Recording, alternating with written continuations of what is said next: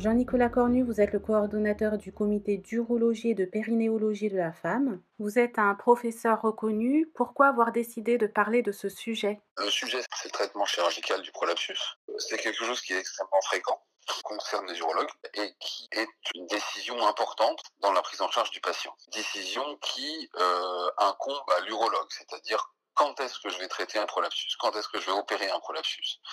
Euh, c'est vraiment euh, c'est un sujet qui est très fréquent, c'est un sujet qui est très central puisque c'est une prise de décision euh, qui est importante.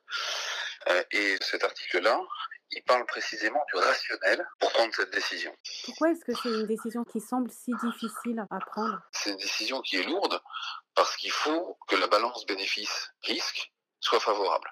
Elle est parfois difficile à estimer. Et la question, c'est quand on opère un prolapsus, comment est-ce qu'on apporte du bénéfice? Quelles sont les indications concernant justement cette prise de décision? Dans cet article, en fait, on, se focalise sur la satisfaction et euh, la qualité de vie des patientes. Et précisément, euh, ça c'est une chose qui est, euh, a l'air tautologique, parce que bien sûr qu'on on opère ces patientes pour améliorer leur santé, mais en fait, ça n'a pas toujours été le cas. On a, dans cette prise de décision, beaucoup de critères qui rentrent en compte, notamment certains critères objectifs, pour euh, en quelque sorte, euh, si vous voulez, euh, se rassurer, un peu rationaliser l'approche. Euh, on peut se dire par exemple, bon bah on va classer les prolapsus en quatre stades, et puis on va opérer les stades 3 et les stades 4, en se réfugiant un petit peu, vous voyez ce que je veux dire, derrière, euh, derrière une indication un peu livresque. Et en fait, euh, on se dit bon, alors c'est peut-être pas ça qu'on opère total prolapsus, on opère une patiente. Donc les indications du prolapsus, c'est peut-être pas de dire euh, s'il est gros, s'il est petit, mais c'est est-ce qu'il est gênant. Autrement dit, est-ce qu'il y a des symptômes qu'on va améliorer avec le prolapsus? Ok, euh, donc on s'est dit, bah faut opérer les patientes qui ont une pesanteur pelvienne, faut opérer les patientes qui ont du mal à vider leur vessie. Euh, on a tenté d'approcher un petit peu comme ça en se disant, je vais corriger des symptômes. Et donc forcément, la patiente, bah, ça sera bien pour elle. Et puis au final, il y a, y a, y a une, vision beaucoup plus globale qui est ce dont parle cet article, qui est est-ce que euh, finalement la qualité de vie, le bien-être, de manière un peu plus générale, bon, le bien-être le bien-être euh, pelvien, quoi, euh, urogynécologique, bien sûr. On parle pas d'autre chose.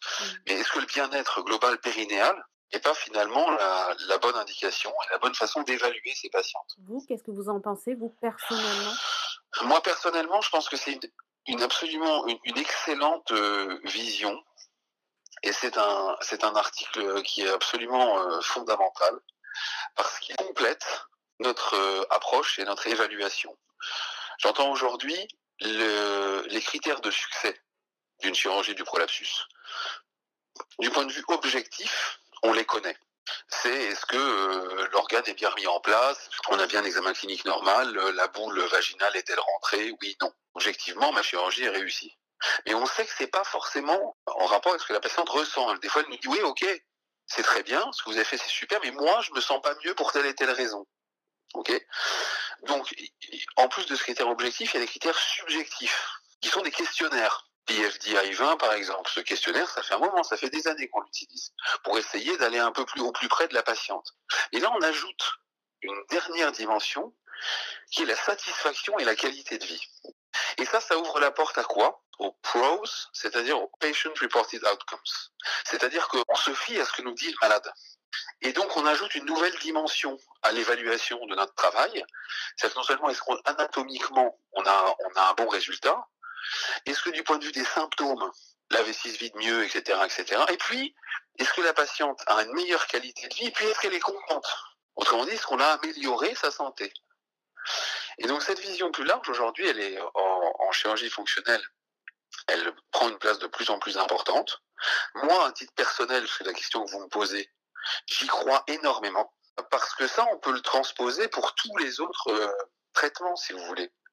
Par exemple, quand on a quelqu'un qui a de l'hyperactivité vésicale, qui a des urgences et des fuites, on mesure euh, de manière objective, on mesure le calendrier mictionnel. Certaines études euh, testent des médicaments, d'après les questionnaires, d'après les relevés, le patient urine effectivement moins souvent. Et puis des fois, le patient, il vous dit, OK, bon, bah, c'est vrai, j'urine deux fois moins, ou voilà, mais au final, moi, je reste gêné pour telle et telle raison. Hmm. C'est encore la même chose. Vous avez un critère objectif qui est le nombre de mictions par jour. Vous avez un critère de, de subjectivité qui est est-ce que vos symptômes sont améliorés? Et puis, vous avez au final une question plus large, est-ce que votre qualité de vie est meilleure? Est-ce que ce médicament, il vous a fait du bien? Est-ce que vous êtes mieux qu'avant?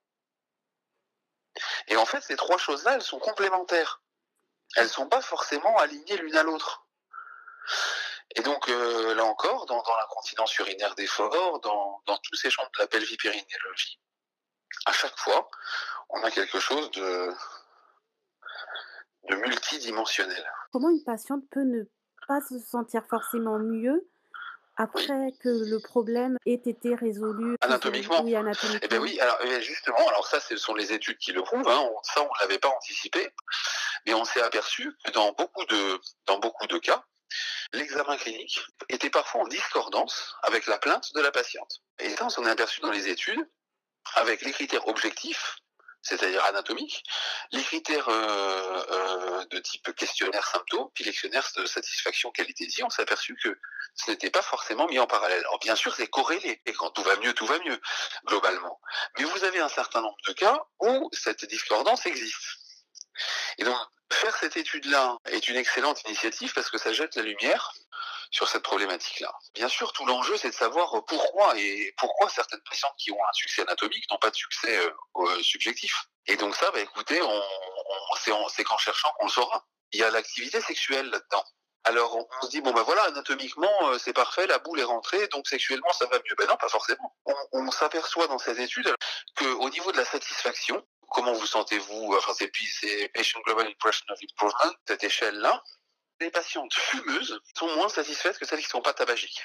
Vous allez me dire, mais quel est le rapport? On les a opérées d'un prolapsus, que peut-être qu'elles ont un comportement différent, peut-être qu'elles ont une hygiène de vie différente, peut-être, vous voyez ce que je veux dire, et donc que, l'impact de la chirurgie qu'on va avoir sur elles n'est pas le même.